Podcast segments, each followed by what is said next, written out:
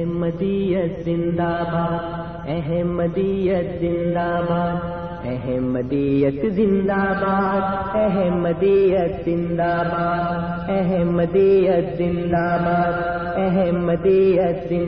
باد, احمدیت زندہ باد, احمدیت زندہ باد, احمدیت زندہ باد, احمدیت زندہ باد, احمدیت.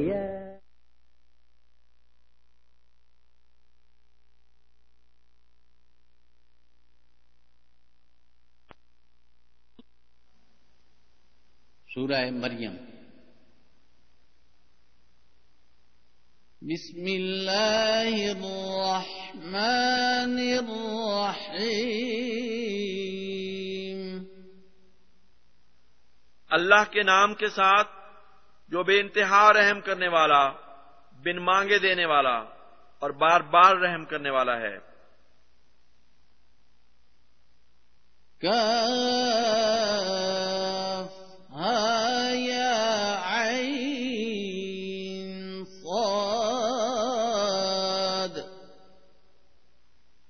انت کاف و ہاد یا عالم یا صادق, تو کافی ہے اور ہادی ہے, اے جاننے والے, اے صادق. ذکر رحمت ربک عبدہ زکریا, یہ ذکر ہے تیرے رب کی رحمت کا اس کے بندے زکریا پر. اذ نادا ربہ نداء خفیا, جب اس نے اپنے رب کو دھیمی آواز میں پکارا. قال رب انی وہن العظم منی واشتعل الرأس شيبا ولم أكن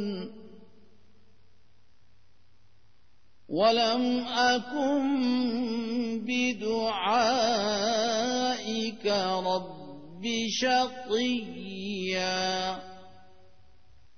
کہا اے میرے رب, یقیناً میری ہڈیاں کمزور پڑ گئی ہیں اور سر بڑھاپے سے بھڑک اٹھا ہے, پھر بھی میرے رب میں تجھ سے دعا مانگتے ہوئے کبھی بد نصیب نہیں ہوا. بسم اللہ الرحمن الرحیم. السلام علیکم ورحمۃ اللہ وبرکاتہ. پروگرام ریڈیو احمدیہ پہ اطول قدوس طاہر تمام سامعین کو خوش آمدید کہتا ہے. ریڈیو احمدیہ آپ ہر اتوار کی شام اے ایم 770 پر 4 سے 5 بجے کے درمیان اور اے ایم 530 پر رات 10 سے 12 بجے کے درمیان سماعت فرما سکتے ہیں.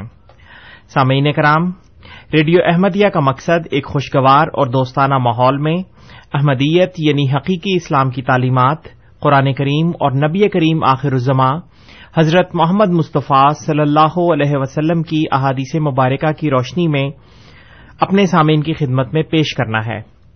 پروگرام کے دستور کے مطابق جماعت احمدیہ کے کوئی نمائندہ آپ کے سامنے کسی خاص موضوع پر ابتدائی کلمات پیش کرتے ہیں اور پھر آپ سامعین ان کلمات کے بارے میں بالخصوص اور اسلام احمدیت یا عالم اسلام کے بارے میں بالعموم پروگرام میں فون کر کے اپنے سوالات پیش کر سکتے ہیں اور ہمارے معزز مہمان ان سوالات کے جوابات دیتے ہیں. پروگرام میں سوالات کے لیے یا پروگرام میں شامل ہونے کے لیے آپ ہمارا فون نمبر نوٹ فرما لیں, 416-410-6522, 416-410-6522. اور اگر آپ بذریعہ ای میل ہمیں اپنے سوالات بھیجنا چاہیں تو اس کے لیے ہمارا پتہ ہے QA یعنی questionanswer@voiceofislam.ca. سامعین کرام, اگر آپ ٹورانٹو سے باہر ہیں اور آپ اس پروگرام میں شامل ہونا چاہیں تو اس کے لیے ہمارا ٹول فری نمبر ہے 1-855-410-6522, 1-855-410-6522. اور اگر آپ ہمارا یہ پروگرام انٹرنیٹ پہ سننا چاہیں تو اس کے لیے ہمارا پتہ ہے www.voiceofislam.ca. سامعین کرام, آج ہمارے ساتھ جماعت احمدیہ کے معروف اسکالر جناب انصر رضا صاحب موجود ہیں. ہم آپ کو پروگرام میں خوش آمدید کہتے ہیں. انصر صاحب السلام علیکم ورحمۃ اللہ وبرکاتہ. جی وعلیکم السلام ورحمۃ اللہ وبرکاتہ. دوسرا آپ کو بھی اور تمام سننے والوں کو بھی وعلیکم السلام. جی انصر صاحب, آج آپ کس موضوع پہ پروگرام پیش کرنا چاہیں گے؟ یہ تو ایک ایسا جملہ ہو گیا جو ہر دفعہ بولا جاتا ہے جی, اور ہر دفعہ میں آپ کو بتاتا ہوں کہ میرا جو موضوع ہوتا ہے وہ صداقت مسیح موعود علیہ الصلوۃ والسلام ہی ہوتا ہے, اور میں اپنے سامعین کی خدمت میں وہ تمام دلائل رکھتا ہوں جو اللہ تعالیٰ نے اپنے پاک کلام میں یعنی کہ قرآن کریم میں بیان فرمائے ہیں, ایک سچے نبی کی صداقت کے متعلق. اور میں یہ بھی عرض کرتا ہوں کہ نبی اکرم صلی اللہ علیہ وآلہ وسلم کی مطابعت میں, آپ کی غلامی میں, آپ کی اتباع میں ایک وجود کے آنے کی خبر دی گئی ہے, اور اس کے آنے کے بارے میں جو حالات ہیں وہ بتائے گئے ہیں, امکان بتایا گیا ہے اور اس کی پہچان بتائی گئی ہے. یہ تمام باتیں اللہ تعالیٰ نے اپنے فضل و کرم سے قرآن کریم میں ہمارے سامنے کھول کر رکھ دی ہیں جی, اور ہم ان کو اپنے سامعین کے سامنے بیان کرتے رہتے ہیں. آج جو میں ایک دلیل اپنے سامعین کے سامنے رکھوں گا وہ قرآن کریم میں سے ہے, اور یہ سورہ ہود میں سے ہے, اور سورہ ہود قرآن کریم کی سورت نمبر 11 ہے جی, سورہ یونس کے بعد آتی ہے. اور جو آیت اس میں ہے وہ آیت نمبر 18 ہے وہ ہمارے حساب سے, کیونکہ ہم بسم اللہ الرحمن الرحیم کو پہلی آیت شمار کرتے ہیں. تو ہمارے جو غیر احمدی مسلمان بھائی ہیں ان کے پاس جو قرآن کریم کی کاپیاں ہوں گی اس میں وہ 17 نمبر کی صورت ہوگی, 17 نمبر کی آیت ہوگی, اور وہ آیت اس طرح سے ہے: اعوذ باللہ من الشیطان الرجیم افمن کان علی بینۃ من ربہ و یتلوہ شاہد منہ و من قبلہ کتاب موسی امام و رحمہ. اللہ تعالیٰ فرماتا ہے کہ افمن کان علی بینۃ من ربہ, بس کیا وہ جو اپنے رب کی طرف سے بینہ پر ہے, اور بینہ کہتے ہیں ایک ایسی کھلی کھلی واضح دلیل کو جو بالکل کھول کھول کر سامنے بیان کر دی گئی ہو. بینہ بین طور پر ہم اردو میں بھی اس لفظ کو استعمال کرتے ہیں, اور اسی سے لفظ مبین نکلا ہے جس کا مطلب ہے کہ کھلا اور واضح. تو اللہ تعالیٰ فرماتا ہے کہ افمن کانا علی بینۃ من ربہ, بس کیا وہ جو اپنے رب کی طرف سے بینہ پر ہو. اور عربی زبان کا قاعدہ ہے کہ اس میں محذوف استعمال کیا جاتا ہے. محذوف کا مطلب اردو میں ہم کہتے ہیں حذف کرنا, یعنی ایک بات جو ہے وہ بیان نہیں کی جاتی لیکن جو اس سے پہلے بات بیان ہوتی ہے اس کے اندر وہ چھپی ہوئی ہوتی ہے. تو اللہ تعالیٰ نے فرمایا کہ افمن کان علی بینۃ من ربہ, پس کیا وہ جو اپنے رب کی طرف سے بینہ پر ہو کیا وہ جھوٹا ہو سکتا ہے, یا کیا وہ اس کے برابر ہو سکتا ہے جو بینہ پر نہیں ہے. اب یہ باتیں کہ کیا وہ جھوٹا ہے یا کیا وہ اس کے برابر ہو سکتا ہے جو بینہ پر نہیں ہے, یہ اس میں الفاظ نہیں ہیں, لیکن معنی اس کے اندر پوشیدہ ہے, اس لیے اس کو کہتے ہیں محذوف. اور اس کے بعد اللہ تعالیٰ فرماتا ہے کہ وَيَتْلُوهُ شَاهِدٌ مِّنْهُ, اور اس کے پیچھے پیچھے اس کا ایک گواہ اسی میں سے آتا ہے یا اس کی طرف سے آتا ہے. اب یہاں پہ جو الفاظ ہیں وہ میں آپ کے سامنے رکھتا ہوں. وَيَتْلُوهُ, یہ جو لفظ ہے یتلو ہو, اس کا جو روٹ ہے وہ ہے تے لام واو تلو, اور تلو کا مطلب ہوتا ہے پیچھے پیچھے آنا, اور اسی سے لفظ نکلا ہے تلاوت جی. تو تلاوت جب ہم قرآن کریم کی کرتے ہیں, میں نے پہلے بھی بتایا تھا یہاں پہ کہ قرآن کریم کی قرأت میں اور تلاوت میں یہ فرق ہے کہ قرأت سمپل ریڈنگ کو کہتے ہیں, لیکن تلاوت اس ریڈنگ کو, اس پڑھنے کو کہتے ہیں جس میں آپ اس لیے پڑھتے ہیں تاکہ آپ اس سے ہدایت حاصل کریں اور اس میں جو انسٹرکشنز ہیں اس کو فالو کریں. جیسے میں نے پہلے بھی یہاں عرض کیا تھا کہ آپ ایک اخبار پڑھتے ہیں, آپ ایک کتاب پڑھتے ہیں, آپ ایک ناول پڑھتے ہیں, اور جب آپ کینیڈین ٹائر سے یا والمارٹ سے یا کسی بھی دکان سے اس طرح کی کوئی چیز خریدتے ہیں, الیکٹرانکس کی یا فرنیچر اس طرح کا, تو اس کے ساتھ ایک اس کا مینول ہوتا ہے, انسٹرکشن مینول ہوتا ہے. تو آپ اس کو بھی پڑھتے ہیں, اب ایک انسٹرکشن مینول کے پڑھنے میں اور ایک اخبار کے یا کتاب کے یا ناول کے پڑھنے میں کیا فرق ہے؟ اس میں بڑا فرق یہ ہے کہ کتاب اور ناول کو آپ صرف for the sake of reading پڑھتے ہیں، لیکن جو انسٹرکشن مینول ہے اس کو آپ اس لیے پڑھتے ہیں تاکہ اس میں جو انسٹرکشنز دی گئی ہیں، اس میں جو ہدایات دی گئی ہیں، اس چیز کو اسمبل کرنے کے لیے، جوڑنے کے لیے، چلانے کے لیے جو آپ خرید کر لائے ہیں اس کو پڑھیں اور اس کو پھر فالو کریں، اور اس کے مطابق ہی آپ اپنی اس چیز کو جو الیکٹرانکس کی ہو یا فرنیچر ہو یا کچھ بھی ہو اس کو جوڑ سکیں، اس کو چلا سکیں۔ یہی فرق ہے قرأت میں اور تلاوت میں۔ قرآن کریم کو پڑھنا فرض ہے، لیکن اس سے بھی بڑا فرض ہے تلاوت کرنا، یعنی اس لیے پڑھنا کہ ہم اس کو فالو کریں، اس کی ہدایات پر عمل کریں، دیکھیں کہ قرآن کریم نے ہمارے لیے کیا ہدایت دی ہے، ہمارے ذاتی معاملات میں، فیملی کے معاملات میں، بیوی بچوں کے ساتھ، بھائی بہنوں کے ساتھ، ماں باپ کے ساتھ، دوستوں، رشتہ داروں، کاروباری اور جو ہمارے ساتھ کولیگز ہیں، یا سوسائٹی ایٹ لارج، جو معاشرہ ہے، اس کے لیے کیا کیا ہدایات ہیں، سیاسی ہدایات کیا ہیں، اقتصادی ہدایات کیا ہیں، یہ ساری باتیں اس میں ہیں۔ تو اللہ تعالیٰ نے یہاں پہ فرمایا کہ وہ یتلو ہو، یعنی اس کے پیچھے پیچھے آتا ہے، کیونکہ تلاوت کا مطلب ہے پیچھے پیچھے چلنا، قرآن کریم کو فالو کرنا۔ تو وہ یتلو ہو، اور یتلو ہو جو ہے وہ فعل مضارع ہے جو بیک وقت حال اور مستقبل کو لگتا ہے۔ تو اللہ تعالیٰ فرماتا ہے کہ اور یتلو ہو اس کے پیچھے پیچھے آتا ہے، شاہدن ایک گواہ، منہ اس کی طرف سے، یعنی یہ جو پہلے فرمایا نا کہ افمن کانا علی بینۃ من ربہ، بس کیا وہ جو اپنے رب کی طرف سے بینہ پر ہے۔ تو اب یہ جو شاہد ہے یہ بھی رب کی طرف سے آ رہا ہے، وَيَتْلُوهُ شَاهِدٌ مِّنْهُ، منہ کا مطلب ہے اس کی طرف سے، کس کی طرف سے؟ اللہ تعالی کی طرف سے۔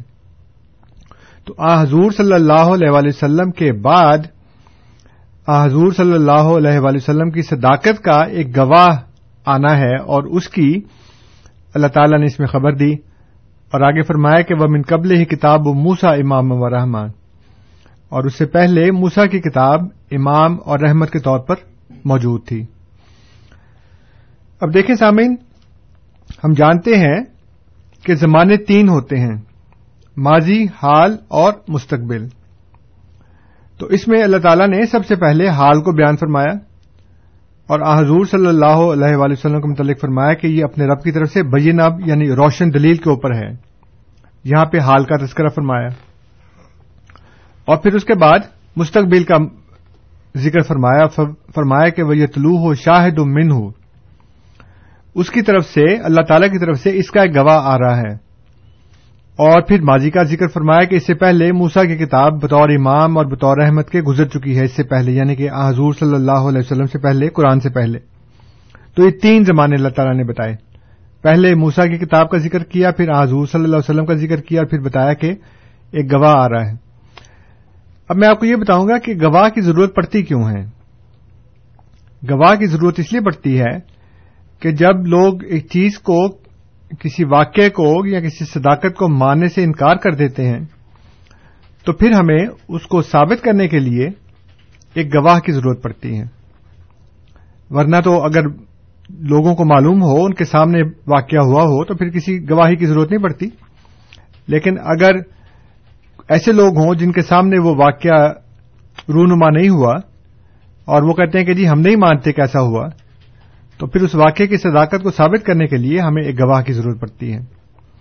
چنانچہ حضور صلی اللہ علیہ وسلم کے زمانے کے گزرنے کے عرصہ بعد جب لوگوں نے آپ کی صداقت کو ماننے سے انکار کر دیا، تو پھر اللہ تعالیٰ نے ایک گواہ کی ضرورت محسوس کی، اور پھر اس گواہ کے بھیجنے کا پہلے سے خبر ہمیں بتا دیا کہ یہ ایک گواہ آئے گا۔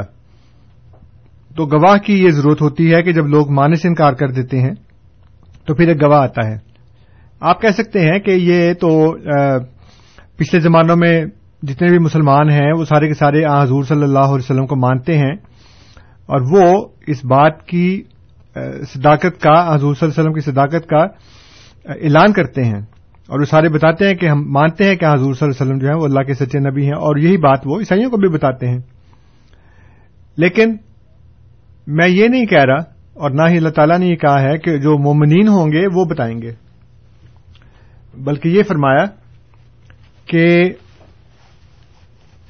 ایک گواہ آئے گا، شاہد آئے گا، اور شاہد وہ ہوتا ہے جس نے مشاہدہ کیا ہو، جس نے وہ واقعہ رونما ہوتے ہوئے اپنی آنکھوں سے دیکھا ہو، یا اس کو قطعی اور یقینی علم حاصل ہو اس چیز کے بارے میں، اس کو گواہ کہتے ہیں، اس کو شاہد کہتے ہیں جس نے مشاہدہ کیا ہو۔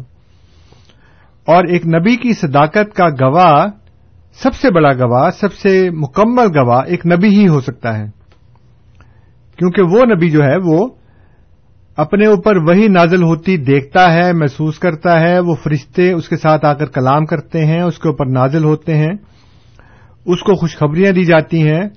جب لوگ اس کی مخالفت کرتے ہیں، اس کو صفحہ ہستی سے مٹانا چاہتے ہیں، تو اللہ تعالیٰ اس کو تسلی دیتا ہے، اور اللہ تعالیٰ اس کو کہتا ہے کہ تم نے فکر نہیں کرنی، میں تمہارے ساتھ ہوں اور میں ہر طریقے سے تمہاری حفاظت کروں گا، تمہاری مدد کروں گا، تم صبر کے ساتھ، جیسے اولو العزم رسولوں نے صبر کیا، تم اپنی بات کے اوپر قائم رہو، اور تم سمجھتے ہو کہ تم اکیلے ہو، لیکن تم اکیلے نہیں ہو، اللہ تعالیٰ تمہارے ساتھ ہے، اس کے فرشتے تمہارے ساتھ ہیں، روح القدس کے ذریعے تم مدد کیے جاؤ گے۔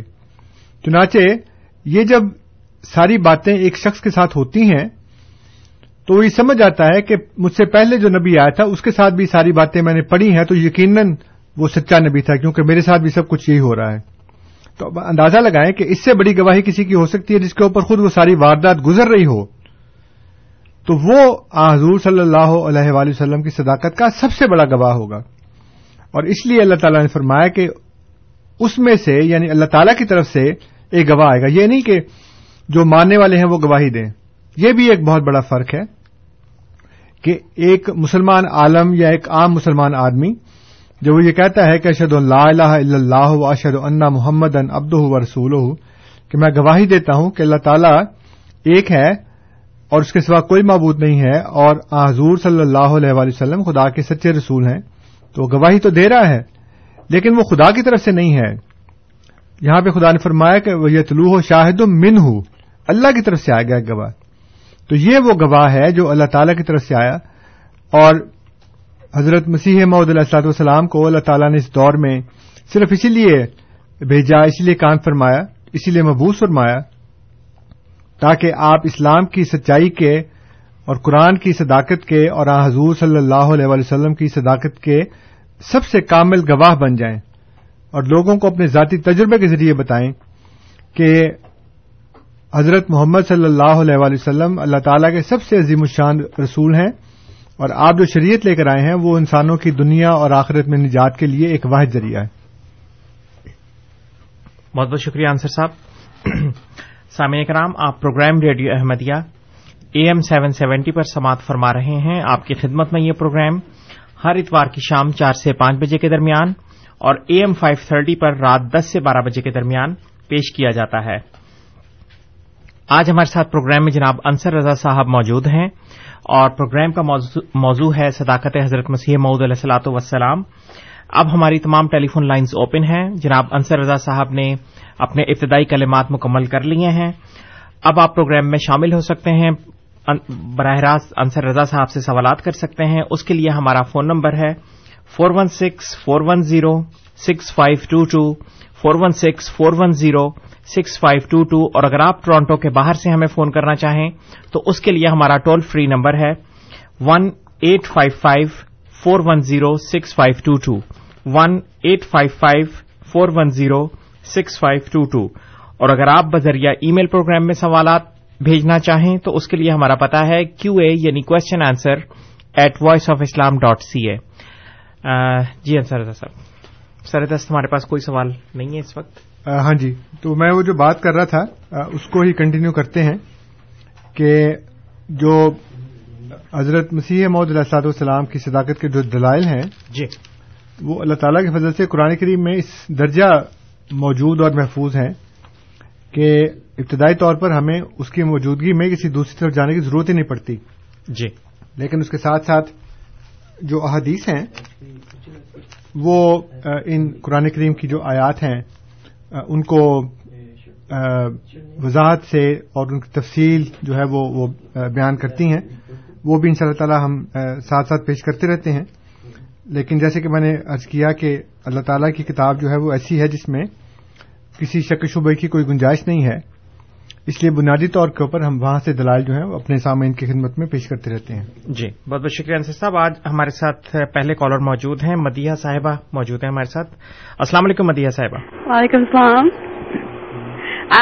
آج میرا کوشچن یہ تھا کہ اگر آپ کو کسی سے نکاح کرنا ہو اور لڑکا آمدی ہو اور لڑکی سنی ہو تو یہ کیا جائز ہے کہ اس میں پرابلم ہے؟ جی بہت بہت شکریہ مدیحہ صاحبہ. انصر صاحب اس سوال کی طرف جانے سے پہلے ہرمندر صاحب کی کال بھی لے لیتے ہیں. ہرمندر صاحب السلام علیکم.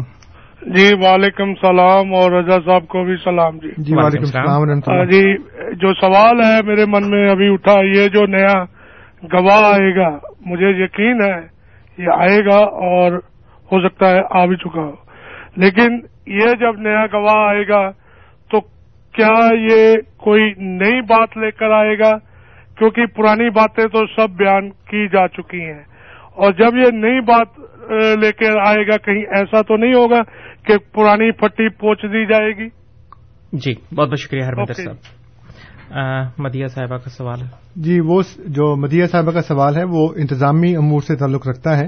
جی اور میں یہاں پہ صداقت مسیح موعود علیہ الصلوۃ والسلام کے بارے میں بات بیان کرتا ہوں, یا اسلام کے بارے میں عمومی طور کے اوپر کوئی عقیدے کے مطابق بات بیان کرنی ہو تو یہ جو بات ہے یہ بہتر ہوگا کہ جو احمدی لڑکا ہے جو کسی سنی لڑکی سے شادی کرنا چاہتا ہے وہ اپنے علاقے میں اپنی جماعت سے کسی کو رابطہ کر لے اور وہاں ان سے پوچھ لے کہ اس میں کیا صورتحال ہے, جائز ہے یا ناجائز ہے. جو ہرمندر صاحب کا سوال ہے اس کے بارے میں ان کو یہ غور کرنا چاہیے کہ میں نے گواہ کہا ہے, اور گواہ جو ہوتا ہے وہ اپنی طرف سے نیا واقعہ گھڑ کے نہیں بیان کرتا بلکہ جو پہلے ہو چکا ہوتا ہے اس کی گواہی دیتا ہے, اس کی سچائی کی گواہی دیتا ہے. تو جو آپ کہہ رہے ہیں جی کہ وہ نئی بات بیان کرے گا تو پرانی جو ہے وہ جو پوتھی ہے وہ پہنچ دی جائے گی. جی تو نئی پرانی کا تو سوال ہی نہیں ہے, کیونکہ گواہ جو ہوتا ہے وہ پرانی بات کی گواہی دیتا ہے, وہ وٹنس ہوتا ہے کہ یہ ہوا تھا. مثلا فرض کریں کہ ایک جگہ ایک قتل ہوا ہے اور ایک بندے نے دیکھا ہے, اور کافی لمبا عرصہ پولیس اس کو ڈھونڈتی رہتی ہے, کوئی نہیں ملتا. 10 سال کے بعد ایک بندہ آتا ہے, وہ کہتا ہے میں گواہی دیتا ہوں کہ 10 سال پہلے یہ واقعہ ہوا تھا. تو وہ یہ تو نہیں کرتا کہ وہ نیا بندہ مارے اور کہے جی کہ اب میں گواہی دے رہا ہوں, بلکہ وہ جو پہلے واقعہ ہو چکا ہوتا ہے اس کے متعلق وہ کہتا ہے کہ 10 سال پہلے یہ بات ہوئی تھی, میں وہاں موجود تھا, میں نے اپنی آنکھوں سے یہ سارا کام ہوتے ہوئے دیکھا ہے. جی اس لیے ہرمندر صاحب کو اس بات کے اوپر غور کرنا چاہیے کہ میں نے لفظ گواہ کا استعمال کیا ہے, میں نے یہ نہیں کہا کہ کوئی بالکل انڈیپینڈنٹ ایک شخص آئے گا اور وہ ایک نئے دین کو پیش کرے گا. میرا خیال ہے ان کو سمجھ آ گئی ہوگی اس بات کی. جی میرا خیال ہے ہمارے ساتھ ایک اور ٹیلی فون کالر موجود ہیں, مالک صاحب موجود ہیں ہمارے ساتھ, مارک صاحب موجود ہیں. مارک صاحب السلام علیکم. ہلو السلام علیکم بھائی جان. سر سری اکال جی. اچھا میں دیکھے اب اس محترمہ نے آپ سے کوشچن پوچھا تھا جی کہ دیکھو انہوں نے کتنا کرج کیا, اور آپ میں اتنا کرج نہیں ہے کہ آپ اس کو ریڈیو کے اوپر اس کی جو سنشے ہے اس کی جو کلیئر کر سکتی آپ. جی بہت بہت شکریہ مارک صاحب. اس سے پتہ یہ چلتا ہے کہ آپ میں نا اتنا ڈر انسٹال کر دیا انہوں نے. جی بہت بہت شکریہ مارک صاحب. انصر صاحب آپ کے سوال کا جواب دیں گے. اب میں نے ایک بات اور پوچھنی ہے. جی جی. دوسری بات یہ ہے کہ دیکھیے آپ نے مینول کی بات کی, قرآن شریف کی, اب یہ بتائیے کہ وہ جون سے ہیں اس کے انوسار یہ سنی مسلم جون سے ہیں وہ کافر ہیں یا احمدیہ کافر ہیں یا میں کافر ہوں, یا اس کی بہت زیادہ کنفیوژن ہوگی اس سنسار میں, اور لوگ جون سے ہیں وہ سفر کر رہے ہیں. جی بہت بہت شکریہ مارک صاحب. اوکے دو سوالات ہیں, پہلا تو انہوں نے پہلے سوال کے اوپر تبصرہ کیا انہوں نے. جی بات یہ ہے کہ ہر چیز جو ہے وہ اپنے اپنے اپروپریٹ پلیس اور ٹائم کے اوپر ہی سوٹ کرتی ہے. جو ہمارا فورم ہے وہ ایسے سوالوں کے جوابات کے لیے نہیں ہے, اس میں ڈر کی بات نہیں ہے, اس میں کسی خوف کی بات نہیں ہے, کیونکہ جو بھی میں یہاں بیان کروں گا وہ میرا ذاتی خیال ہوگا, جبکہ یہ جو سوال کیا گیا ہے اس کا میری ذات کے ساتھ کوئی تعلق نہیں ہے کہ جو میرا اوپینین کیا میٹر کرتا ہے. میں اگر کہوں کہ جائز ہے, لیکن چونکہ یہ جماعتی فیصلہ ہے اور جماعت کے سسٹم نے اس بات کو ڈیسائیڈ کرنا ہے کہ یہ جائز ہے کہ نہیں ناجائز, اس لیے اس فورم پہ پوچھا جانا چاہیے. میں چونکہ عقائد کی بات کر رہا ہوں اور عقائد کے متعلق میں نے پڑھا ہے اور میں اس کو قرآن کریم کے حوالے سے بیان کر سکتا ہوں, اس لیے میں وہ بیان کر دیتا ہوں یہاں پہ. اور اکثر یہاں پہ اس پروگرام میں بھی اور رات کے پروگرام میں بھی لوگ فقہ کے سوال بھی کرتے ہیں, لاء کے متعلق بھی سوال کرتے ہیں, وہ میں نے نہیں پڑھا ہوا, اور میں ہمیشہ ان کو کہہ دیتا ہوں کہ جی میں نے فقہ نہیں پڑھی, اس لیے آپ براہ مہربانی کسی اور سے پوچھ لیں, مجھے فقہ کا علم نہیں ہے. اس میں ڈر کی بات نہیں ہے, اس میں اپنی لا علمی ہے کہ میں نے پڑھا نہیں ہے, اس لیے میں کیوں جواب دوں, غلط جواب کیوں دوں میں. تو یہ چونکہ انتظامی مسئلہ ہے کہ جماعت اس نکاح کو, چاہے لڑکی ایم ڈی ہو یا لڑکا ایم ڈی ہو, اس کو الاؤ کرتی ہے یا نہیں کرتی, یہ جماعت کا فیصلہ ہے, سسٹم کا فیصلہ ہے. اور حضرت خلیفۃ المسیح جو ہیں وہ اس بات کا فیصلہ کرنے کے مجاز ہیں کہ ایسا ہو سکتا ہے کہ نہیں ہو سکتا. میں نہیں ہوں مجاز, نہ میں اس کے اوپر رائے دے سکتا ہوں. اس لیے آپ کسی دوسرے افسر سے کہیں کہ وہ جو جج نے رولنگ دینی ہے وہ دے دے, تو وہ تو نہیں دے گا نا. اس لیے جو جج کا کام ہے وہ تو جج ہی کرے گا, ڈرنے والی تو اس میں کوئی بات نہیں ہے, نہ ہمارے اندر ڈر انسٹال ہے. اور ڈر انسٹال ہوتا تو شاید مارک صاحب نے ہمارا پروگرام پہلے نہیں سنے, اس میں میں نے کئی دفعہ یہ کہا ہے کہ میں بنیادی طور کے اوپر قرآن کریم کا پیروکار ہوں, اور قرآن کریم کی روح سے میں سمجھتا ہوں کہ حضرت مرزا غلام احمد قادیانی علیہ الصلوۃ والسلام وہی مہدی اور مسیح ہیں اور خدا کے سچے نبی ہیں جن کے آنے کی خبر دی گئی تھی جی. لیکن اگر کوئی بھی شخص مجھے قرآن کریم سے یہ دکھا دے کہ میرے عقیدے کا کوئی ایک حصہ ابھی قرآن کریم سے مخالف ہے, تو میں آج اسی وقت جماعت احمدیہ چھوڑ کر اس شخص کے ساتھ ملنے کو تیار ہوں جی. تو اس میں تو لگتا ہے کہ ڈر کی بات نہیں ہے, بالکل اوپنلی کانفیڈنس کی بات ہے. اس لیے آپ بالکل نہ گھبرائیں, ہمارے اندر کوئی ڈر خوف نہیں ہے, ہم صرف خدا سے ڈرتے ہیں اور کسی سے نہیں ڈرتے. ہاں نظام کے پیروکار ہیں. اور جو دوسری بات ہے وہ یہ ہے کہ ہر چیز کا فیصلہ اس کے بنیادی اصولوں کے مطابق ہوتا ہے, ہر گیم جو ہے وہ رولز کے مطابق کھیلی جاتی ہے. کینیڈا میں جو بھی کام ہوگا یا کسی بھی ملک میں جو بھی قانون کا کام ہوگا وہ قانون کی کتاب کے مطابق ہوگا نا. ایک چیز ہوتی ہے کانسٹیٹیوشن, ایک چیز ہوتی ہے لا. تو جو بھی آپ نے آئینی اور قانونی کام کرنے ہیں وہ آئین اور قانون کے اندر جو لکھا گیا ہے اس کے مطابق ہوگا نا, اور اس کی انٹرپریٹیشن کورس کرتی ہیں. اس لیے اگر قرآن کریم میں ایک بات لکھی ہے اور کوئی سنی یا شیعہ یا کوئی دوسرا بندہ اس کو نہیں مانتا, تو اس کا مطلب ہے کہ وہ قرآن کریم کی اس بات کا منکر ہے, اور جو منکر ہوگا وہ کافر ہوگا. میں بھی اگر کسی چیز کو نہیں مانوں گا تو اتنے سے کا میں بھی کافر ہوں گا اگر میں اس بات کو نہیں مانتا. اس لیے جب ابھی میں نے جو دلیل پیش کی ہے, جو بتایا ہے کہ اللہ تعالیٰ نے حضور صلی اللہ علیہ وسلم کے بعد ایک ان کے گواہ کے آنے کی خبر دی ہے, اور میں نے بتایا کہ گواہ کی ضرورت پڑتی کیوں ہے اور گواہ ہوتا کون ہے اور وہ کرتا کیا ہے. یہ تمام صفات جو ایک گواہ میں عام طور کے اوپر جو ایک جنرل آبزرویشن ہوتی ہے گواہ کی, اس میں جو ہے وہ آپ دیکھیں تو ساری کی ساری سیدنا حضرت مسیح موعود علیہ الصلوۃ والسلام کے اندر پوری اترتی ہیں. اس لیے اس آیت کی روح سے میرا یہ عقیدہ ہے کہ وہ وہی گواہ ہیں جو قرآن کریم میں یہاں بیان کیا گیا ہے. اگر کوئی شخص کہتا ہے کہ میں نہیں مانتا تو پھر اتنے سے کا وہ کافر ہوگا جی. اس لیے ہم یہ کہتے ہیں کہ اگر آپ نے مسیح موعود علیہ الصلوۃ والسلام کا انکار کرنا ہے تو آپ یو گو بائی دا بک, آپ قرآن سے بتا دیں. اسی طرح جو ایک عیسائی ہے وہ بھی اپنی انجیل کی روح سے بتا دے کہ انجیل میں کیا لکھا ہے, اس کی بائبل میں کیا لکھا ہے, تو اس کے مطابق بھی بات کریں گے نا. اللہ تعالیٰ نے قرآن کریم میں یہ فرمایا ہے کہ کہو کہ اہل کتاب تم کسی چیز پر نہیں ہو جب تک تم اس پہ کام نہ ہو جاؤ جو تورات اور انجیل میں لکھا ہے جی. تو اس وقت بدقسمتی سے بہت سے قائد ایسے ہیں جو تورات اور انجیل سے مطابقت نہیں رکھتے ان اہل کتاب کے جی. بہت بہت شکریہ انصر صاحب. سامعین کرام, آپ پروگرام ریڈیو احمدیہ AM 770 پر سماعت فرما رہے ہیں. آپ کی خدمت میں یہ پروگرام ہر اتوار کی شام 4 سے 5 بجے کے درمیان اور AM 530 پر رات 10 سے 12 بجے کے درمیان پیش کیا جاتا ہے. جناب انصر رضا صاحب ہمارے ساتھ موجود ہیں اور ہماری تمام ٹیلی فون لائنز اوپن ہیں. آپ فون نمبر 4164106522 پہ کال کر کے اپنے سوالات ہم سے پوچھ سکتے ہیں, اور اگر آپ ٹورانٹو سے باہر ہیں تو آپ فون نمبر 1855410652 پہ کالز کر سکتے ہیں. انصر صاحب, ای میل پہ مالک صاحب کا سوال موصول ہوا ہے, وہ یہ پوچھنا چاہتے ہیں کہ انصر صاحب آپ اکثر اپنے پروگرام میں پاکستان کے خلاف باتیں کرتے ہیں، کیا اس کی وجہ یہ ہے کہ پاکستان میں آئینی طور پہ آپ لوگوں کو کافر قرار دیا گیا ہے؟ میں یہ بھی پوچھنا چاہتا ہوں کہ پہلے کس نے اپنی نمازیں الگ کی، عام مسلمانوں نے یا آپ لوگوں نے خود؟ سب سے پہلی بات تو یہ ہے کہ میں نے کبھی بھی پاکستان کے خلاف بات نہیں کی۔ پاکستان کے خلاف بات کرنا اور پاکستان کے لوگوں کا یا حکومت کا کوئی مخالفانہ طرز عمل ہونا اور اس کے خلاف بات کرنا، یہ بالکل دو الگ الگ باتیں ہیں۔ آپ کو ریاست اور حکومت میں فرق معلوم ہوگا کہ ایک چیز ہوتی ہے ریاست، اب جیسے صدر ہے وہ ریاست کا سربراہ ہے اور جو وزیر اعظم ہے وہ حکومت کا سربراہ ہے، اس لیے اگر کوئی وزیر اعظم کو برا بھلا کہتا ہے یا اس کے وزیروں کو برا بھلا کہتا ہے تو وہ حکومت کو برا بھلا کہہ رہا ہے، ریاست کو نہیں کہہ رہا ہے۔ اس لیے جو ریاست کا سربراہ ہے، جو صدر ہوتا ہے اور گورنر ہوتا ہے، اس کی سینکٹیٹی جو ہے وہ دوسروں کے نسبت زیادہ ہوتی ہے۔ جی آج کل تو لوگ اس کا بھی خیال نہیں کرتے اور براہ راست صدر کو بھی اور گورنرز کو بھی برا بھلا کہتے ہیں، لیکن آئینی طور کے اوپر صدر جو ہے جو وہ وزیر اعظم سے اور وزرائے اعلیٰ سے زیادہ محترم ہے، اس لیے کہ وہ ریاست کا سربراہ ہے۔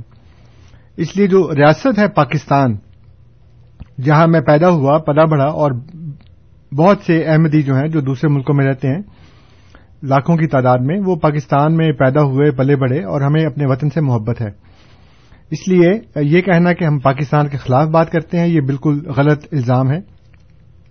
دوسری بات یہ ہے کہ اگر آپ کا کوئی گلا دبائے گا اور آپ آنکھیں تو نکلیں گی نا باہر، پھر تو پھر وہ بندہ کہے گا جی اکھا کاٹنا کو، جی آنکھیں تو نکلیں گی جب آپ گلا دبائیں گے۔ آپ یہ چاہتے ہیں کہ آپ ظلم بھی کریں اور پھر دوسرا بندہ آگے سے بولے بھی نہ، تو یہ تو بڑے ظلم اور ناانصافی کی بات ہے کہ ایک طرف تو آپ انسانیت کے خلاف گری ہوئی حرکتیں کرتے ہیں، ان کو پھر سینکشنز کرتے ہیں، ان کو کہتے ہیں کہ یہ بالکل اسلامی اور جائز باتیں ہیں، وہی بات جب آپ کے ساتھ باہر کے ملکوں میں ہوتی ہے تو پھر آپ شور مچا دیتے ہیں۔ یعنی یورپی ملکوں میں، خاص طور پہ فرانس میں یا دوسرے ملکوں میں جہاں پہ حجاب کے اوپر پابندی لگتی ہے تو آپ آسمان سے پہ اٹھا لیتے ہیں کہ جی یہ ہمارے حقوق کے اوپر ڈاکہ پڑ گیا اور انسانی حقوق کی خلاف ورزی ہوگی، اور آپ اپنے ملک میں آپ کی یہ تو جو حجاب والے ہیں جو ان ملکوں میں رہتے ہیں یورپین ملکوں میں، ان کی اکثریت جو ہے وہ امیگرینٹس کی ہے، جی وہ اس ملک میں پیدا نہیں ہوئے، وہ باہر سے آ کے وہاں پہ آباد ہوئے ہیں اور ان کو عام طور کے اوپر وہی حقوق حاصل ہیں جو وہاں پہ پیدا ہونے والے لوگوں کے ہیں۔ لیکن آپ یہ ظلم کرتے ہیں کہ وہاں پہ پیدا ہونے والے لوگوں کو جن کی نسلیں وہاں پہ آباد ہیں صدیوں سے، ان کو صرف اس ظلم میں کہ وہ ایک خاص عقیدے سے تعلق رکھتے ہیں، آپ ان کو ان کے مذہب کے اوپر عمل کرنا، اپنے مذہب کے مطابق خود کو مسلمان کہنا، اس کی تبلیغ کرنا، ہر طریقے سے آپ نے منع کر دیا۔ جی اور دوسرے لوگوں کو جلسوں کی بھی آزادی ہے، جلوسوں کی بھی آزادی ہے۔ ہمیں اپنے ہی شہر میں جہاں پہ 98% سے زیادہ ہماری آبادی ہے وہاں ہمیں جلسہ کرنے کی اجازت نہیں ہے۔ اور ابھی دیکھیں جو ایک کمپنی تھی موبائل کمپنی، اس کا صرف کیو لکھا ہوا تھا تو انہوں نے کہا جی کیو کا مطلب ہے قادیانی، تو اس کو لکھنا پڑا اخبار کے اندر کہ میں قادیانی نہیں ہوں، یعنی کہ آپ کسی قادیانی کو اس بات کی اجازت بھی نہیں دیتے کہ وہ اپنا کاروبار کر لیں وہاں پہ۔ اور ابھی کل کی خبر ہے کہ لاہور بار ایسوسیشن جو لاہور ہائی کورٹ کی بار ایسوسیشن ہے، اس نے شیزان کے اوپر پابندی لگا دی ہے۔ جی اب بتائیں کوکا کولا جو یہودیوں کے اس کے اوپر پابندی نہیں لگائی آپ نے، بوئنگ تیار ہے، مطلب بے شمار چیزیں ہیں جو ان کی ہیں اور اس کو آپ بے دریغ استعمال کرتے ہیں اور آپ کی غیرت کو کچھ بھی نہیں ہوتا، لیکن شیزان پینے سے آپ کی غیرت کو کچھ ہو جاتا ہے، یہ عجیب و غریب بات ہے۔ حالانکہ وہ آپ کے اپنے ملک کی کمپنی ہے نا، وہاں پہ آپ ہی کے لوگ کام کرتے ہیں، سارے ایم ڈی تو وہاں کام نہیں کرتے، لوگوں کو روزگار ملتا ہے وہاں پہ صرف اس لیے کہ وہ ایم ڈی اونرشپ ہے، اس لیے، اور بلکہ وہ بھی کئی جگہ کے اوپر نہیں ہے، دوسرے لوگ اس میں آ کے شامل ہو گئے ہیں۔ تو بھائی صاحب آپ یہ سارے کام کرتے ہیں اور پھر اس کے بعد ہمیں کہتے ہیں کہ ہم نے پاکستان کے خلاف بات کی، تو آگے کیا سوال کا ان کا حصہ تھا، کچھ اور بھی انہوں نے فرمایا تھا۔ ہاں جی وہ یہ پوچھنا چاہتے ہیں کہ پہلے نمازیں کس نے الگ کی؟ ہاں نمازیں اس لیے الگ کی تھیں کہ انہوں نے ہمیں کافر قرار دیا تھا، جی پہلے انہوں نے کافر قرار دیا، پہلے انہوں نے مسجدوں سے دھکے دے کر نکالا، یہ تاریخ کی بات ہے، اور ہماری مسجدوں پہ بھی قبضہ کیا۔ ایک مشہور واقعہ ہے، مجھے شہر کا نام اس وقت بالکل ذہن سے نکل گیا، تو وہاں پہ انہوں نے ایم جی مسجد تھی، خود ایم جی نے بنائی، اس کے اوپر سنیوں نے آگے قبضہ کر لیا، تو پھر انہوں نے مقدمہ کیا, بڑی مشکل سے وہ ملی مسجد واپس, اور قبرستان میں سے قبروں کو مردوں کو نکال نکال کے باہر سڑک کے اوپر پھینکا. شروع سے کرتے آ رہے ہیں, آج بھی کر رہے ہیں, ابھی بھی پاکستان میں یہ کام ہو رہا ہے.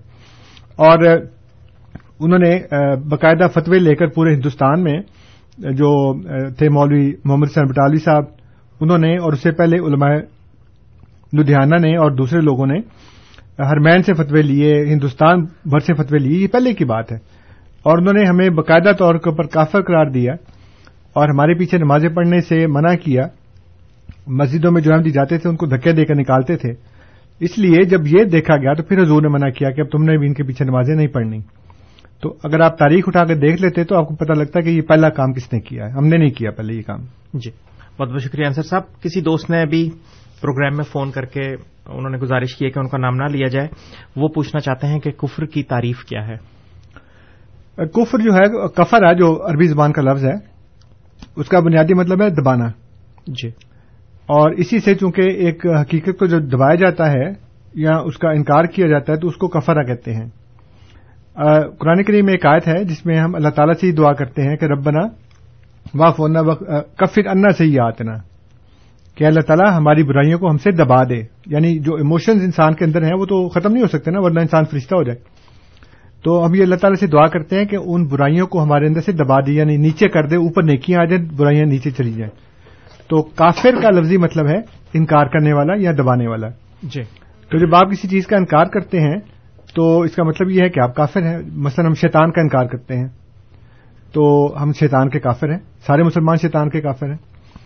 اور جو حضور صلی اللہ علیہ وسلم کو نہیں مانتے وہ اس لحاظ سے کافر, یعنی کافر ہونا کوئی بری بات نہیں ہے, یہ ایک ایکسپریشن ہے آپ کی اس حالت کا جو آپ نے خود اپنی مرضی سے اپنے لیے اختیار کی ہے. جی, ایک آدمی کہتا ہے کہ میں مسیحی ہوں, فائن, نو پرابلم. وہ کہتا ہے جی کہ میں محمد صلی اللہ علیہ وسلم کو نہیں مانتا کہ وہ خدا کے سچے نبی ہیں, ٹھیک ہے, اس کی مرضی ہے. پھر وہ کہتا ہے مجھے کافر بھی نہ کہو, اس میں میری ہتک ہو گئی ہے. تو یہ وہ ہتک ہے جو خود آپ نے اپنے لیے اختیار کی ہے, آپ نے چنی ہے.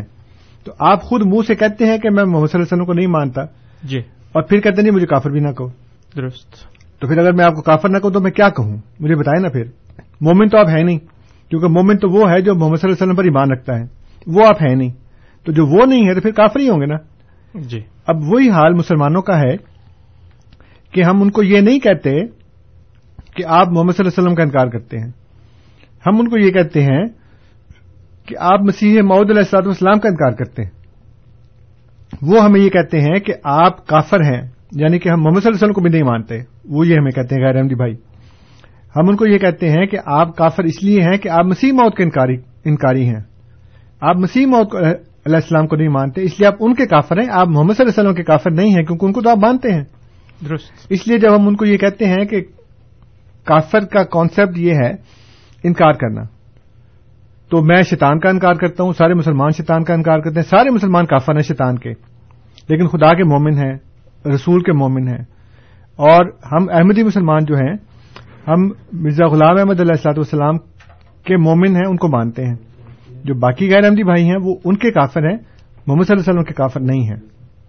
یعنی وہ دائرہ اسلام سے ہم ان کو نہیں نکالتے باہر, ہم ان کو یہ کہتے ہیں کہ آپ نے مسیح موت کو نہیں مانا, اس لیے آپ ان کے کافر ہیں. جی, بہت بہت شکریہ انصر صاحب.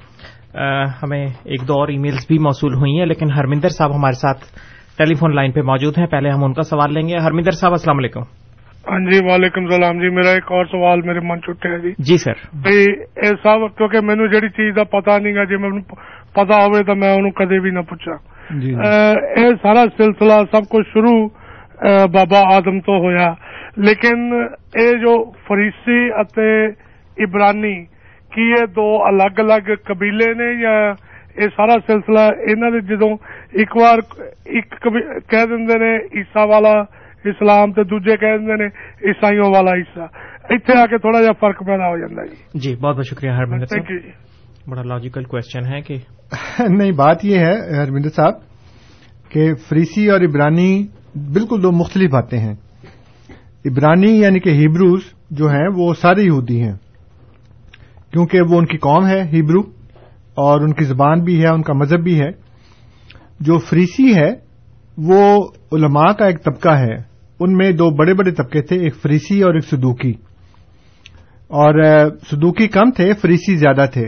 تو یہ جو ان کے فقیہ ہیں, ان کے جو اسکالرس تھے, جیسے ہمارے علماء ہیں نا, ایک کوئی علماء جو ہے وہ اہل حدیث ہے, کوئی سنی ہے, کوئی شیعہ ہے, اسی طرح وہ علماء تھے فریسی, اور ان کو ماننے والے بھی فریسی کہلاتے تھے. اسی طرح صدوقی علماء کا گروہ تھا جو قیامت کا منکر تھا, اور وہ کم تعداد میں تھے لیکن پر اثر تھے. تو فریسی اور صدوقی تو دو الگ ہیں, الگ الگ طبقات ہیں, لیکن وہ سارے کے سارے عبرانی ہیں. اور جہاں تک ہم یہ کہتے ہیں کہ عیسیٰ کا اسلام اور عیسائیوں کا اسلام, یا حضرت عیسیٰ علیہ السلام کو وہ دونوں کس طریقے سے مانتے ہیں, تو وہ اپنے اپنے مذہب کی بات ہے کہ ہمارے مذہب کے مطابق جو اللہ تعالیٰ نے ہمارے نبی صلی اللہ علیہ وآلہ وسلم کو بتایا کہ حضرت عیسیٰ علیہ السلام خدا کے بیٹے نہیں تھے, خدا کے رسول تھے, اور جیسے باقی انسان فوت ہوئے ویسے وہ بھی فوت ہو گئے, اور وہ بنی اسرائیل کے رسول تھے, تمام دنیا کے رسول نہیں تھے. اور عیسائی ان کا متعلق یہ سمجھتے ہیں کہ وہ خدا کے بیٹے تھے, اور وہ اس دنیا میں ہمارے کفارے کے لیے تشریف لائے, اور صلیب کے اوپر انہوں نے جان دی, اور پھر وہاں سے زندہ ہو کر 3 دن کے بعد آسمان پہ چلے گئے, وہیں بیٹھے اور آخر میں پھر آئیں گے جی. اور تیسرا جو ایک کانسیپٹ ہے وہ یہودیوں کا ہے کہ وہ ان کو نعوذ باللہ جھوٹا مانتے ہیں, ان کی پیدائش کو غلط ثابت کرتے ہیں, ان کی وفات کو غلط ثابت کرتے ہیں, اور وہ کہتے ہیں کہ وہ فوت ہو گئے اور ان کو رومنز نے مارا, اور وہ چونکہ جھوٹے تھے نعوذ باللہ, اس لیے وہ کبھی واپس نہیں آئیں گے. تو یہ 3 بڑے بڑے کانسیپٹ ہیں حضرت صلی اللہ علیہ وسلم کے متعلق جو دنیا میں پھیلے ہوئے ہیں, یہودیوں کا, عیسائیوں کا اور مسلمانوں کا. جی بہت بہت شکریہ انصر صاحب. سامعین اکرام, آپ پروگرام ریڈیو احمدیہ AM 770 پر سماعت فرما رہے ہیں. آپ کی خدمت میں یہ پروگرام ہر اتوار کی شام 4 سے 5 بجے کے درمیان اور AM 530 پر رات 10 سے 12 بجے کے درمیان پیش کیا جاتا ہے. پروگرام میں شامل ہونے کے لیے آپ ہمارا فون نمبر ایک مرتبہ پھر نوٹ فرما لیں, 416-410-6522, 416-410-6522, اور ٹورانٹو سے باہر کے سامعین کے لیے ہمارا نمبر ہے 1-855-410-6522. انصر صاحب, یاسر شہزاد صاحب کی ای میل موصول ہوئی ہے, وہ یہ پوچھنا چاہتے ہیں کہ جس طرح ایک مرتبہ پھر پاکستان میں شیزان کے بارے میں فتوا ٹائپ چیزیں آ رہی ہیں سامنے, تو ان حالات میں اگر پاکستان میں کسی مسلمان کا بچہ اپنے والدین سے یہ کہتا ہے کہ اس نے شیزان کا ہی جوس پینا ہے اور وہ اس کو دے دیتے ہیں وہ لے کے, تو کیا اس سے ان لوگوں کے ایمان پہ کوئی فرق پڑے گا؟ یہ بڑی مزے کی بات ہے. ایمان پہ کھانے پینے سے تو اس طرح کوئی فرق نہیں پڑتا. جو حلال چیزیں ہیں, جو خدا نے حرام کی ہیں, وہ تو خیر ٹھیک ہے کہ اس کے کھانے پینے سے بندہ مسلمان نہیں رہتا, لیکن شیزان کے پینے سے تو کسی کا ایمان خراب نہیں ہوتا. یہ مولویوں کی اختراعیں ہیں اپنی, جو اس لیے میں نے کہا نا کہ انہوں نے قرآن کو بالکل چھوڑ دیا ہے. تو چونکہ قرآن کو چھوڑ دیا ہے تو جس وقت پھر ایک پودا جو ہے اس کی جڑیں اکھڑ جاتی ہیں زمین سے جی, تو پھر ہوا اس کو جہاں چاہے لے جاتی ہے, پھر وہ ہوا کے رحم و کرم پہ ہوتا ہے جی. تو ان لوگوں کا بیچاروں کا یہی حال ہے کہ جب انہوں نے قرآن کو چھوڑ دیا جو بنیاد ہے, کیونکہ اللہ تعالیٰ نے فرمایا کہ جو کلمۃ طیبۃ کا شجرۃ طیبہ, کہ جو کلمہ طیبہ ہے اس کی مثال شجرہ طیبہ کی طرح ہے کہ اصلھا ثابت, اس کی جڑ زمین میں مضبوطی سے قائم ہے جی. وفروع فی السماء, اور اس کی شاخیں آسمان سے باتیں کر رہی ہیں. توتی اکلھا کل حین باذن ربہ, اور وہ اپنے رب کے اذن سے ہر وقت پھل دیتا ہے. تو جو زمین میں قائم ہے, یعنی کہ جو قرآن کریم کے اندر اس کی جڑیں مضبوطی سے قائم ہیں, وہ تو کبھی اس طرح کی باتیں نہیں کرتا. جو بھی کرے گا وہ قرآن کے مطابق کرے گا. جی بہت بہت شکریہ انصر صاحب. ایک اور دوست نے سوال کیا ہے پروگرام اسٹوڈیوز میں, اور انہوں نے یہ پوچھا ہے, ان کا نام نہ لیا جائے, انہوں نے یہ پوچھا ہے کہ حضور صلی اللہ علیہ وسلم کا کلمہ نہ پڑھنے والا تو کافر ہے, قرآن میں کہاں لکھا ہے کہ مسیح موعود علیہ الصلوۃ والسلام کو نہ ماننے والا بھی کافر ہے؟ مسیح موعود علیہ الصلوۃ والسلام کو چونکہ رسول مانتے ہیں, اس لیے وہ رسولوں کی اس کیٹیگری میں شامل ہیں کہ تمام رسولوں کا انکار کرنے والا کافر ہے جی. تو اگر وہ رسول نہ ہوتے تو پھر ان کا نہ ماننے والا ہرگز کافر نہ ہوتا جی. لیکن چونکہ وہ رسول ہیں, اس لیے ان کا الگ سے نام لینا یا بتانا کہ ان کا منکر کافر ہوگا یہ ضروری نہیں ہے. اللہ تعالیٰ نے اصولی بیان اس میں کیا ہے جی. اور یہ فرمایا کہ جو اللہ پر اور فرشتوں پر اور کتابوں پر اور رسولوں پر اور یوم آخرت پر ایمان رکھے گا وہ مسلمان ہے جی, اور جو ان کو انکار کرے گا وہ کافر ہے جی. تو بنیادی بات یہ ہے کہ مسیح موعود چونکہ رسولوں میں شامل ہیں, اس لیے ان کا انکار کرنے والا بھی اسی طرح کافر ہوگا جس طرح کسی اور رسول کا انکار کرنے والا جی. بہت بہت شکریہ انصر صاحب. 2 کالرز ہمارے ساتھ موجود ہیں, ان کے سوالات کی طرف بڑھتے ہیں. سکھجیت صاحب ہمارے ساتھ موجود ہیں. سکھجیت صاحب السلام علیکم. وعلیکم السلام جی. جی سر, جی میں نے پوچھنا ہے کہ وہ سورہ کافر میں لکھا ہے کہ آپ کو آپ کا مذہب اچھا، ہم کو ہمارا مذہب اچھا، تو اس کا مطلب قرآن نے قبول کر لیا کہ دوسرا مذہب اگر تم کو قبول ہے تو پھر دوسرے مذہب والے کافر کیسے ہو گئے؟ جی بہت بہت شکریہ. جی آپ کے سوال کی طرف ابھی آتے ہیں، پہلے فیصل صاحب کا سوال لے لیں. فیصل صاحب السلام علیکم. فیصل صاحب کی کال ڈراپ ہوگی، وہ ہمیں دوبارہ فون نمبر 4164106522 پہ کال کر سکتے ہیں. انصر صاحب سکھجیت صاحب کے سوال کی طرف. دیکھیں جی، میں نے پہلے یہ عرض کیا ہے کہ اللہ تعالیٰ ان کو کافر اس لیے کہتا ہے کہ وہ محمد صلی اللہ علیہ وسلم کا انکار کرتے ہیں، اور ان کو ہم یہ کہتے ہیں کہ اگر آپ انکار کرتے ہیں تو ٹھیک ہے، اٹس فائن، یو نو، ہمارا مذہب ہمارے لیے، آپ کا آپ کے لیے. تو اسی لیے تو وہ کافر ہیں کہ وہ ہمارے مذہب والے نہیں ہیں. جی تو میں نے پہلے عرض کیا کہ کافر کا جو لفظ ہے وہ ڈیروگیٹری نہیں ہے، توہین والا نہیں ہے. ہم جب کسی کو کافر کہتے ہیں تو ہم اس کی بے عزتی نہیں کرتے، ہم اس کو صرف اس لیے کافر کہتے ہیں کہ اس نے خود اپنی مرضی سے یہ کہا ہے کہ میں کافر ہوں. اور کافر محمد صلی اللہ علیہ وسلم کا ہے، یعنی وہ خدا کا کافر نہیں ہے، وہ اپنے نبی کا کافر نہیں ہے. مثلا سکھ جو ہیں وہ حضرت بابا گرو نانک کو خدا کا اوتار سمجھتے ہیں، تو ان کے تو کافر نہیں ہو سکتے نا. وہ ایک عیسائی ہے، وہ حضرت عیسیٰ علیہ السلام کو مانتا ہے، ان کا کافر تو نہیں ہو سکتا. ایک یہودی حضرت موسیٰ علیہ السلام کو مانتا ہے، ان کا کافر تو نہیں ہو سکتا. میں جب کسی کو کہتا ہوں کہ تم کافر ہو تو میں یہ کہتا ہوں کہ تم محمد صلی اللہ علیہ وسلم کے کافر ہو، ان کو نہیں مانتے. اور قرآن نے کافرون ان کو کہا ہے جو حضرت صلی اللہ علیہ وآلہ وسلم کو نہیں مانتے، اور یہ خود ان کے اپنے بیان کے مطابق ہے. اور ان کو یہ کہا کہ اے کافرو، یعنی اے وہ لوگو جو محمد صلی اللہ علیہ وسلم کو نہیں مانتے، تمہارے لیے تمہارا دین، میرے لیے میرا دین. اور یہ تو بڑی زبردست آیت ہے کہ ہم کسی کو زبردستی نہیں کرتے، ہم خدا کا پیغام پہنچا کے اس کو چھوڑ دیتے ہیں اور کہتے ہیں کہ ہم نے اپنا پیغام محبت سے، حکمت سے آپ کو پہنچا دیا، اب آپ کی مرضی ہے، آپ مانیں نہ مانیں. اگر نہیں مانتے تو آپ کا دین آپ کے لیے، ہمارا دین ہمارے لیے. ہم اکٹھے ایک ملک میں بڑی خوشی کے ساتھ، امن اور محبت کے ساتھ زندگی گزار سکتے ہیں. آپ اپنے مذہب کے مطابق گزاریں، میں اپنے مذہب کے مطابق گزاروں گا، لیکن اس سے پہلے آپ مجھے یہ موقع دے دیں کہ میں آپ کو پیغام پہنچا دوں.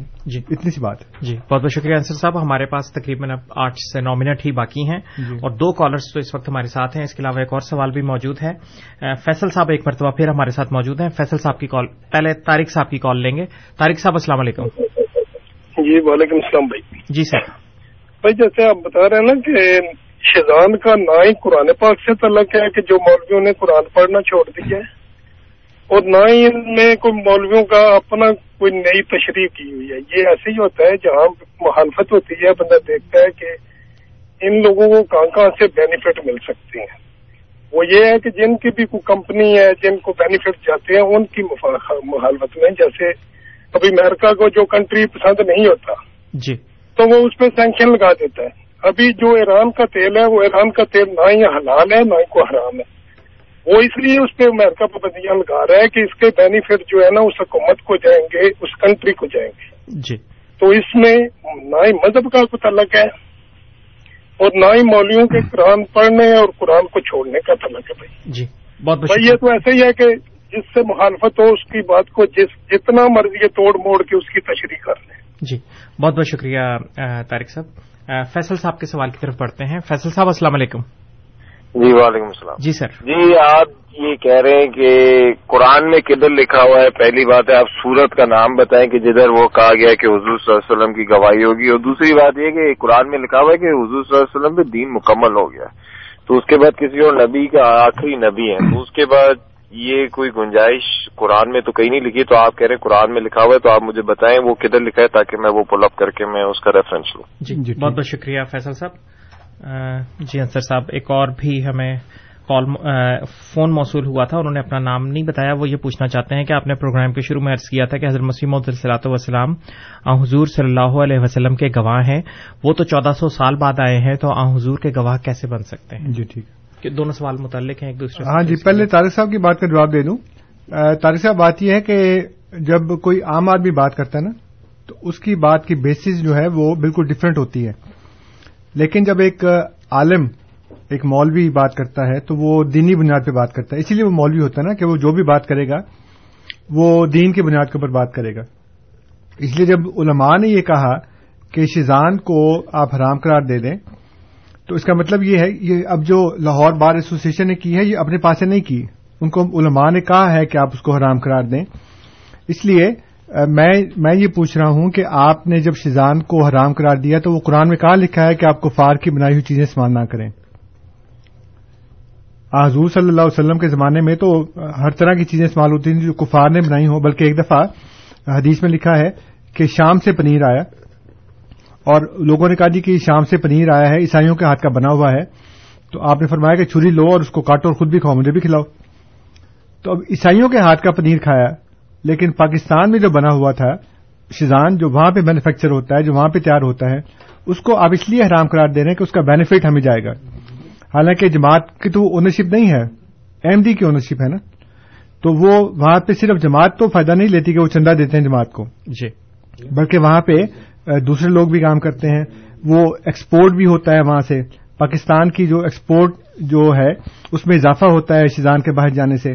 وہاں پہ غیر احمدی جو مسلمان ہیں وہ وہاں پہ ملازمت کرتے ہیں, ان کو بھی فائدہ ہوتا ہے. تو پاکستان کی اکانومی میں بڑھانے کے لیے یہ سارے کام ہوتے ہیں, اور اس کا صرف ایک حصہ جو ہے وہ مالکان اپنی مرضی سے جماعت کو چندہ دیتے ہیں. وہ سارے کا سارا تو جماعت کے بینیفٹ میں نہیں ہے.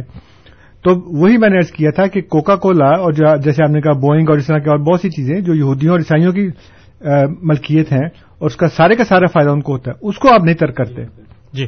اس کو بھی ترک کرنا پہلے, کیونکہ احمدیت کا اور آپ کا جو مخالفانہ رویہ ہے اس سے بڑا تو آپ کو ان سے ہونا چاہیے نا جو اسلام کے دشمن ہیں جی.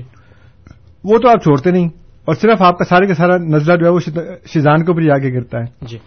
دوسری بات جو ہے وہ فیصل صاحب نے کیا سوال کیا تھا؟ فیصل صاحب کا سوال تھا وہی گواہ کا کہ کس طریقے سے حضرت مسیح مود علیہ الصلوۃ والسلام 1400 سال بعد گواہ. نہیں وہ تو یہ ابھی تھا نا, لیکن وہ فیصل صاحب نے یہ کہا تھا کہ وہ قرآن میں کہاں لکھا ہے جی. تو میرے بھائی میں نے شروع میں بتا دیا تھا کہ قرآن کریم میں سورہ ہود ہے, سورت نمبر ہے 11 اور آیت نمبر آپ کے پاس ہوگی 17, میرے پاس 18 ہے کیونکہ ہم بسم اللہ کو بھی پہلی یاد تسلیم کرتے ہیں. تو سورت نمبر 11 ہے سورہ ہود, اس کی آیت نمبر آپ کے پاس 17 ہوگی, اس کو اٹھا کر دیکھ لیں. اس میں اللہ تعالیٰ نے لکھا ہے کہ حضور صلی اللہ علیہ وسلم اللہ تعالیٰ کی طرف سے بینہ پر یعنی کہ روشن دلیل کے اوپر قائم ہے, اور آپ کے بعد آپ کا ایک گواہ آئے گا, اور آپ سے پہلے موسیٰ علیہ السلام کی کتاب بطور امام اور رحمت کے موجود ہے, یعنی ماضی حال مستقبل تینوں صیغے بتا دیے جی. اور آپ نے یہ کہا کہ دین مکمل ہے اس لیے ہمیں کسی کی ضرورت نہیں ہے, تو پھر آپ عیسیٰ علیہ السلام کا کیوں انتظار کر رہے ہیں جی. اور قرآن میں کہاں لکھا ہے کہ دین مکمل ہو تو نبوت ختم ہو جاتی ہے؟ اگر آپ قرآن سے مانگتے ہیں تو مجھے قرآن کریم سے کوئی ایک آیت نکال کر دکھائیں جس میں لکھا ہو کہ دین کے مکمل ہونے کی وجہ سے نبوت جو ہے وہ ختم ہو جاتی ہے.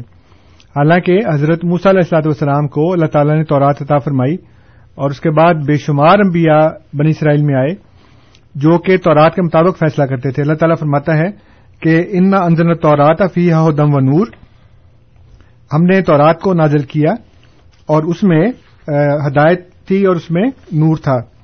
اور فرمایا کہ یحکم بہا نبیون, تمام انبیاء اس کے مطابق فیصلہ کیا کرتے تھے جی. تو آپ یہ بتائیں کہ ان تمام انبیاء کو اللہ تعالیٰ نے تو کوئی کتاب نہیں دی, کوئی شریعت نہیں دی, سارے کے سارے تورات کے مطابق فیصلہ کرتے تھے. اس لیے اس کا مطلب یہ ہے کہ دین کے مکمل ہونے سے نبوت کا ختم ہونا ہرگز بھی قرآن کریم میں کسی جگہ بیان نہیں کیا گیا تو آپ مجھے دکھا دیں کہ کہاں لکھا ہوا ہے. اور یہ جو میں نے آپ کو بتائی ہے آیت انا انزلنا التوراۃ فیہا ھدی و نور, سورہ مائدہ کی آیت نمبر 45 ہے میرے پاس, آپ کے پاس 44 ہوگی. سورہ مائدہ 5 نمبر کی صورت ہے, آیت نمبر اس کی 44 ہے. تو یہ آپ اس میں دیکھ لیں, میں نے آپ کو اس کا بتا دیا. تو دین کے مکمل ہونے سے نبوت ختم نہیں ہوتی. دوسرا جو آپ نے طارق صاحب کا کہا ہے, جو بعد میں سوال لکھا گیا تھا جی, کہ گواہی کی ضرورت تو پڑتی اس وقت ہے جب وہ مدت گزر جائے اتنی لمبی جی. اگر وہ موقع کے اوپر لوگ موجود ہوں تو ان کو تو گواہ کی ضرورت نہیں ہوتی. گواہ کی ضرورت ہوتی اس وقت ہے جب ایک لمبا عرصہ گزر جائے اور لوگ اس صداقت کو ماننے سے انکار کر دیں, اس لیے گواہ کی ضرورت پڑتی ہے. بہت بہت شکریہ انصر صاحب. آخری کالر ہیں ہمارے ساتھ قدوس صاحب, ان کے کال کی طرف پڑھتے ہیں. قدوس صاحب السلام علیکم. جی وعلیکم السلام رحمۃ اللہ. انصر صاحب کیا حال چال ہے؟ ٹھیک ٹھاک جی الحمد للہ ٹھیک ٹھاک. انصر صاحب بہت اچھا پروگرام جا رہا ہے ماشاء اللہ, اور دین مکمل بھی ہو چکا ہے اور حضرت خاتم النبی ہیں, سب کچھ ہے.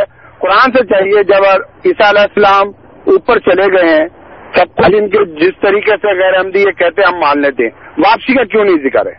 دین مکمل ہے اور یہ مکمل کتاب ہے, مجھے اسی کتاب سے چاہیے. یہ تو حدیثوں سے نہیں مانتا, حدیثوں 300 سال بعد لکھی گئی ہے, قرآن کریم میں اس کی واپسی کا کیوں نہیں ذکر کیا؟ جب اس کو لے جانے کا ذکر اگر ان کے ترجمے کے ساتھ جائیے تو واپسی کا بھی ہونا چاہیے، کیونکہ دین مکمل ہے یہ، اور پھر آپ حدیثوں سے وہ حوالے دیتے ہیں، حدیثوں سے نہیں چاہیے، مجھے قرآن پاک سے چاہیے کیونکہ مکمل کتاب یہ ہے۔ اور دوسرا آنسر صاحب، وہ بڑی اچھی بات ہو رہی ہے، وہ میں نے کہا وہ باٹا کمپنی اور جتنے لیدر والے گڈس ہیں یہ سارے لکھتے ہیں ریئل لیدر، یہ نہیں لکھتے کون سا لیدر ہے، پھر آپ لیدر کی جیکٹیں اور شوز وغیرہ سب اتاریں، بچے نہ کریں۔ جی بہت بہت شکریہ قدوس صاحب، تبصرہ کریں گے؟ جی قدوس صاحب نے یہ بات مجھے اچھی نہیں لگی کہ میں حدیثوں کو نہیں مانتا، وہ 300 سال بعد بنی ہے۔ ہم احمدی مسلمان اس طرح کا رویہ اختیار نہیں کرتے، اور ہم یہ نہیں کہتے کہ ہم حدیثوں کو نہیں مانتے، ہم یہ کہتے ہیں کہ سب سے پہلے جو بنیادی اصول ہے وہ قرآن کریم میں بیان ہونا چاہیے، اور اس کے بعد پھر اس کی تفصیل جو ہے وہ حدیث میں موجود ہوتی ہے۔ یہ نہیں ہو سکتا کہ کوئی بات حدیث میں موجود ہو اور قرآن کریم میں اس کے خلاف بات بیان کی گئی ہو، اس لیے اس بات کا خیال رکھا کریں کچھ بھی کہتے وقت کہ اسے ہمارا لوگوں کے ذہنوں میں یہ نہ جائے کہ یہ حدیث کو نہیں مانتے، ہمارا حدیثوں پر پکا ایمان ہے۔ ہم یہ کہتے ہیں کہ ہم ہر اس حدیث کو مانتے ہیں جس کی سند چاہے ضعیف بھی کیوں نہ ہو لیکن وہ قرآن کریم کے مطابق ہو تو ہم اس کو تسلیم کرتے ہیں، چاہے وہ کسی بھی کتاب میں ہو۔ لیکن اگر کوئی حدیث اگر بخاری میں بھی ہے، مسلم میں بھی ہے، اور وہ قرآن کریم کے صریحاً خلاف ہے تو ہم اس کو بھی نہیں مانتے۔ تو ہمارا جو کسوٹی ہے وہ قرآن کریم کی ہے، اس لیے ہم آپ ان سے یہ پوچھنے میں بجائے ہیں کہ جی حضرت عیسیٰ علیہ السلام کے جانے کا تو قرآن میں لکھا ہے تو آنے کا کہاں لکھا ہے، تو وہ ہونا چاہیے، باقی یہ کہنا کہ حدیثوں کو نہیں مانتا یہ غلط ہے۔ جی بہت بہت شکریہ انصر صاحب۔ آخری سوال ہے، مختصر سا ہی آپ سے پوچھا گیا ہے، محمد مالک صاحب نے بذریعہ ای میل، وہ یہ پوچھنا چاہتے ہیں کہ آپ کون سی شیعہ جماعت کو چھوڑ کے جماعت احمدیہ میں شامل ہوئے؟ جی میں تو شیعہ نہیں تھا، جی میں اہل حدیث تھا، جی اہل حدیث سے میں احمدی ہوا تھا۔ جی بہت بہت شکریہ انصر صاحب۔ سامعین کرام، آپ پروگرام ریڈیو احمدیہ AM 770 پر سماعت فرما رہے تھے۔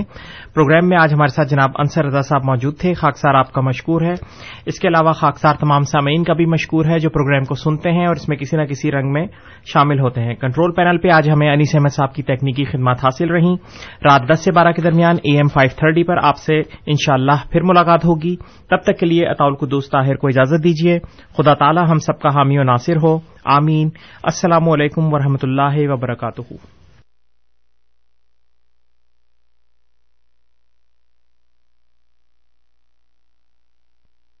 احمدیہ